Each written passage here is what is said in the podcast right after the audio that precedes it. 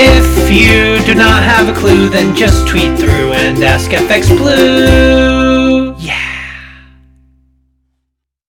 Hello, it's Wednesday the 6th. I'm FX Blue, and this is the market brief. So, old Andrew Bailey believes that any damage to the economy from rising inflation will be transitory. And that's despite Andy Haldane's claim that we'll see 4% inflation by year end.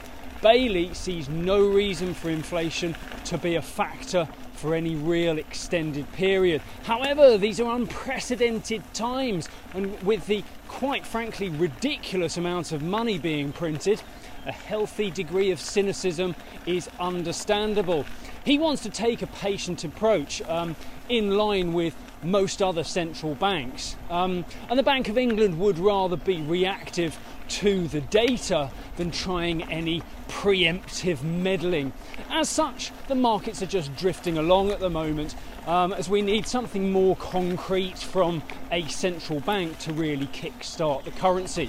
Sterling rallying yesterday, we moved just shy of 139 against the dollar, but that all fizzled out and we fell back to around 138 by the close.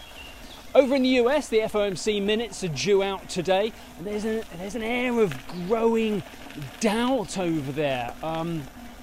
It's almost like the market seems prepared for disappointment, and that's probably not too far off the mark either. Powell has been pretty clear that about what he wants to see, and he wants to wait and see. And a couple of his colleagues have also said that they want to see tapering start before year end. So, assuming these key takeaways are the highlights, then the market will be left to speculate over the timing of tapering based on the few remaining opinions that have not made the cut.